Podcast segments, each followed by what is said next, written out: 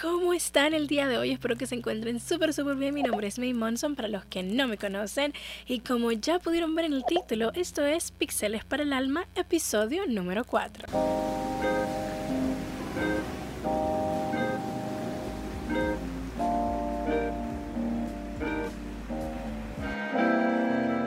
Ustedes, estoy muy feliz de estar aquí con ustedes. Créanme que emocionaba mucho la idea de volver a grabar, pero les cuento que estoy enferma, por si escuchan mi voz así toda engripada, es que estoy enferma. Llevo una semana y días con esta gripe que no me quiere dejar. Y el día que me tocaba grabar este podcast, ustedes, era el día que estaba más mal y me emociona mucho que faltan algunos días para publicar el podcast y yo me pues me puse bien un poquito bien y dije yo hoy es el día de grabar porque no voy a fallar, no voy a fallar, esta vez no voy a fallar, esta vez sí voy a cumplirme y voy a subir mis episodios cada viernes cada viernes a las 2 de la tarde. Para los que me están viendo por YouTube, los invito a suscribirse a este canal si este tipo de contenido les gusta. Y para los que me están escuchando en formato de audio, muchísimas gracias. No se pierdan los episodios. Les prometo que cada viernes a las 2 de la tarde, hora de las montañas, ustedes van a tener un episodio nuevo de Pixeles para el Alma. Pues ustedes, el día de hoy, el episodio, el episodio de hoy me emociona muchísimo ustedes porque siento que este episodio y los que restan son uno de los episodios más importantes de la, de la, temporada. Porque ustedes en estos episodios les voy a contar las claves y les voy a así como acentuar los puntos más importantes ustedes de las cosas que yo hice o de los métodos que implementé para poder manifestar mis sueños, para poder materializar esas cosas que yo deseaba. En un mundo ustedes donde la fe y donde las cosas que uno cree son tan cuestionables, créanme que es bien difícil poder cumplir tus sueños sin tener algo a que aferrarte. Como les decía en el, episodio anterior, yo ya había tomado ustedes la decisión de quedarme en Honduras, porque para mí ya no había más opción, ustedes. Yo sentía, no, ya no me voy a arriesgar más a decir, voy a irme embarcada, porque es que no, no iba a volverme a la misión, porque era algo que probablemente no me lo permitieran y era probablemente algo que yo no quería hacer. Pero tampoco tenía, tenía otra opción, entonces dije, ok, me voy a quedar en Honduras voy a quedarme en mi país, voy a empezar a la universidad, voy a encontrar un trabajo. Yo estaba segura que iba a encontrar un buen trabajo, así que eso no me preocupaba tanto, pero había tomado esa decisión, entonces decidí hacerlo, decidí Em, empezar a buscar trabajo. Entonces, de hecho, lo hice ustedes. Comencé a buscar trabajo y lo encontré. Encontré un trabajo en, un, en una empresa, en una firma de abogados muy importante en mi país, PwC. Y entré como asistente personal de la gerente administrativa. Entonces, eso era como bastante importante, tenía un puesto un poco importante, si se puede decir, y también recibía clientes en ese momento, como atendía a los clientes y eso. Y aparte de eso, usted ya había comenzado la universidad. Entré a la universidad en la carrera de comunicaciones y publicidad, o sea, ya estaba en la carrera que yo quería entrar, que no había podido entrar anteriormente, pero ya había podido entrar a la universidad. Eso era perfecto porque el trabajo me quedaba justo a unas cuadritas de la universidad, entonces el transporte donde de, de mi colonia hasta, hasta mi trabajo era súper rápido, solo tenía que agarrar dos buses y para ese entonces también mi prima estaba en la universidad en el mismo horario que yo estaba. Entonces yo me iba con ella para la casa. Creo que me fui muchas veces con ella para la casa. También me iba con otros amigos.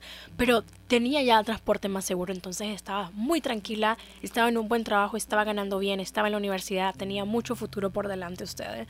Pero siempre tenía esa voz en mi interior que me decía o que me hacía sentir que no quería estar ahí. Que quería buscar la forma de poderme ir a los Estados Unidos o de poderme venir a los Estados Unidos, porque en ese momento ya no estaba tambaleando de que, ay, si me voy embarcada, no, que. No, ya estaba muy, muy segura que yo quería venirme a los Estados Unidos, porque una cosa que yo quería hacer, que era muy importante para mí, era venir a ver, obviamente, dónde estaba enterrada mi abuelita. Entonces, para mí eso ahora era mucho más fuerte el sentimiento de quererme venir a los Estados Unidos.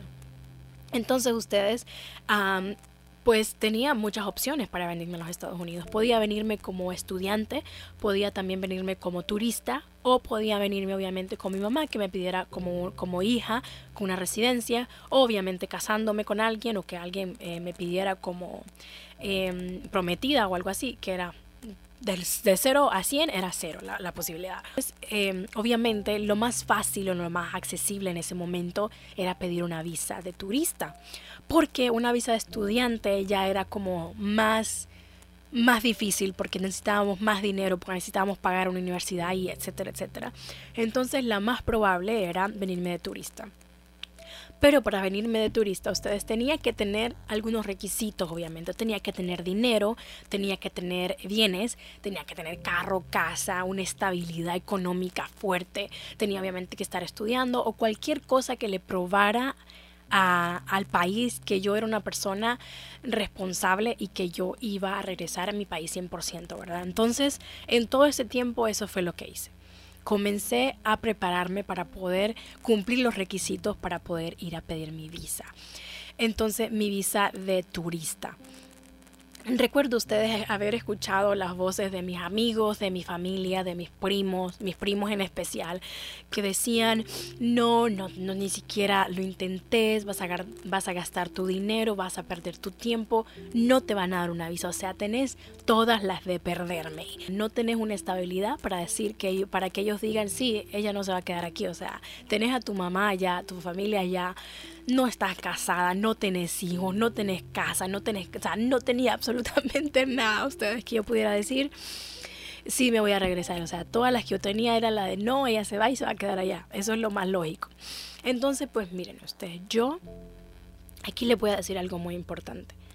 Si ustedes tienen una meta, un sueño o algo que ustedes quieren conseguir en su vida, ciérrense los oídos y no escuchen las palabras necias porque esas palabras necias los van a hacer dudar a ustedes mismos. Y a pesar de ustedes que yo sabía que tenía todas las de perder, que yo sabía que todo lo que las personas estaban diciendo probablemente era muy cierto, no me importó.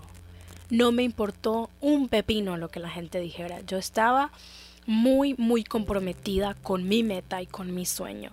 Y yo no sé por qué ustedes, pero me llené de tanto empoderamiento y yo dije, no importa lo que la gente diga, no importa lo que nadie, lo que nadie murmure, en mi corazón está que yo me voy a ir a los Estados Unidos y que yo voy a obtener esta visa de turista y lo que los demás digan a mí no me importa, yo voy a creer en mí y voy a creer en mi sueño y voy a creer en mi meta y voy a prepararme para poder cumplir todos los requisitos para poder ir a pedir mi visa. Entonces ustedes, no duden. Primero, primera cosa ustedes, no duden, no duden y no dejen que nadie los haga dudar.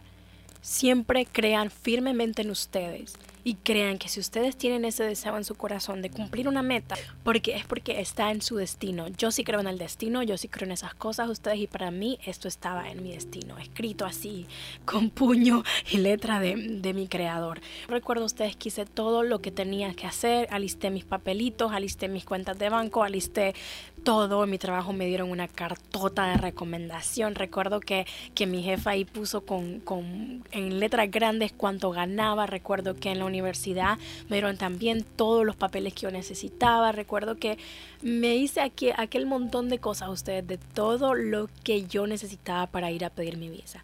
Pues me compré mi cita a ustedes y entonces yo recuerdo que me fui para Tegucigalpa porque era en otra ciudad.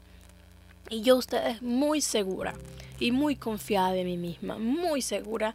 Llegué yo a la embajada, me senté bien relajada, bien tranquila, bien calmada, porque tenía algo en mi corazón, una paz, ustedes que me hacía sentir de que todo estaba bien, de que no iba a pedir nada, que yo iba solamente a que me sellaran el pasaporte.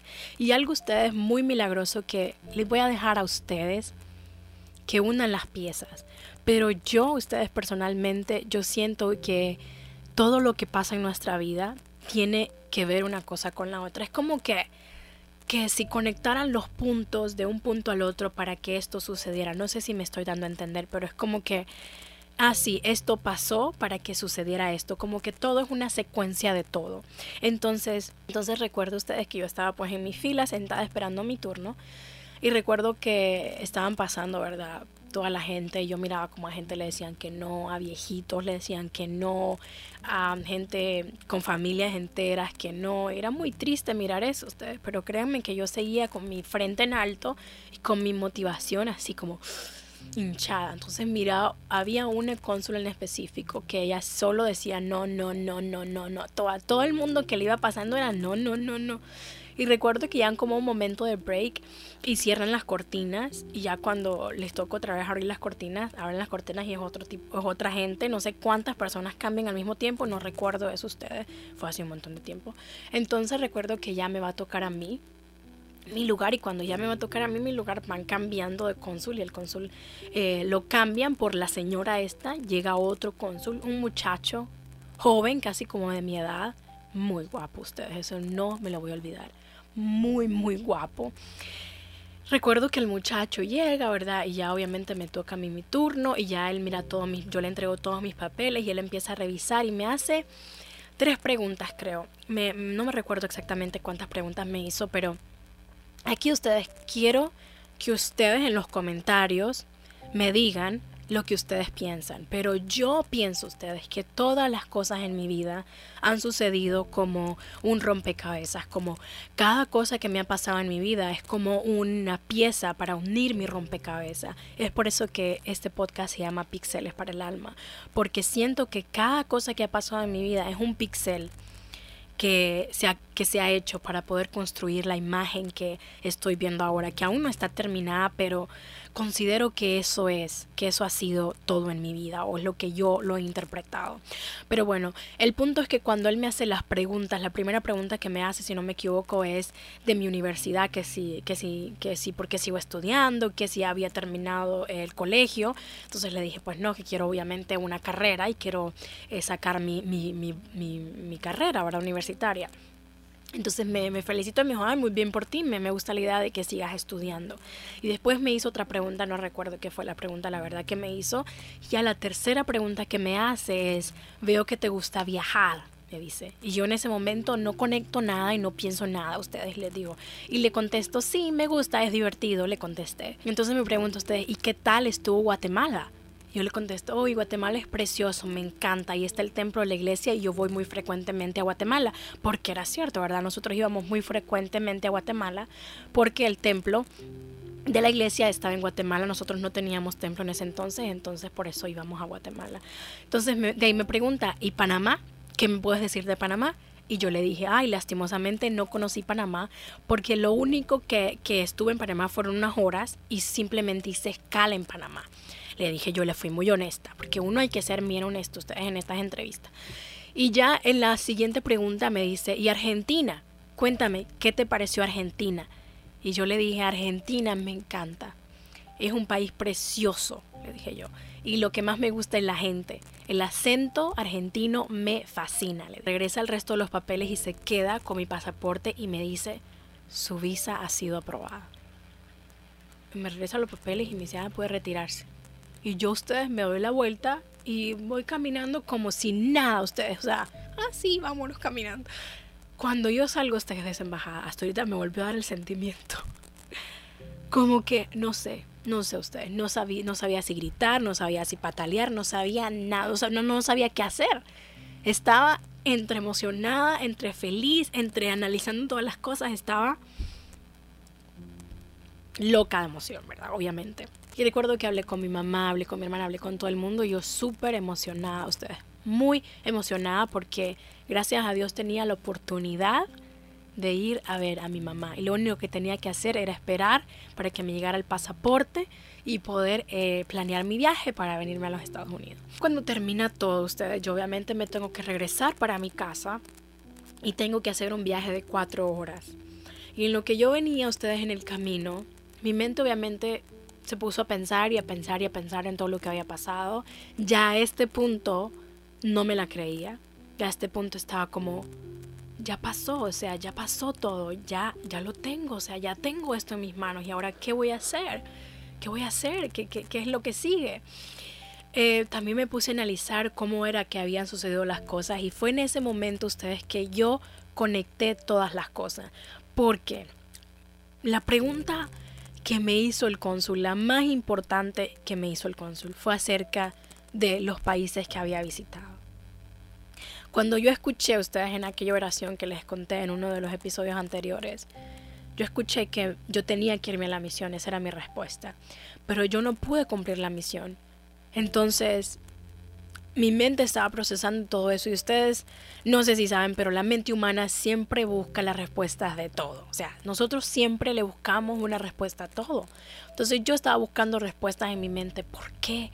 ¿Por qué me hicieron esa pregunta? ¿Por qué, ¿Por qué tuve que ir a Argentina y a Guatemala? ¿Por qué escuché esa voz que me decía que tenía que ir a la misión? Y plan, plan, plan, mi mente conectó todo. Sea, ah, ya entiendo. O sea, escuché esa voz que me decía que yo tenía que irme a la misión porque necesitaba estos sellos en mi pasaporte para que me pudieran dar la visa. Y eso fue lo que mi corazón tuvo, esa fue la respuesta que mi corazón tuvo o que mi mente tuvo.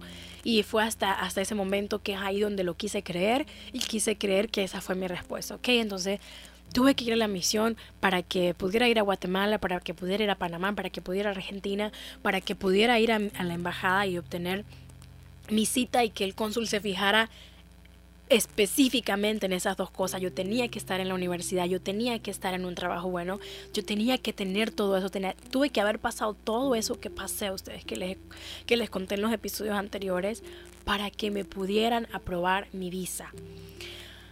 Para mí eso fue como un explotar de mi cabeza, porque era como una, una respuesta tras otra respuesta. No sé si, le, si me explico, pero es lo que les dije al principio.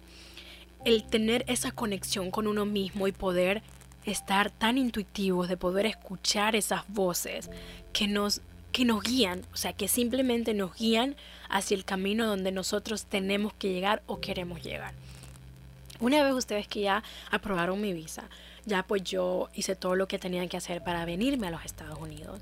Y entonces compro mi pasaje, me vengo para los Estados Unidos. Y cuando yo llego aquí ustedes, ese sueño americano que uno tiene cuando está en un país de Latinoamérica.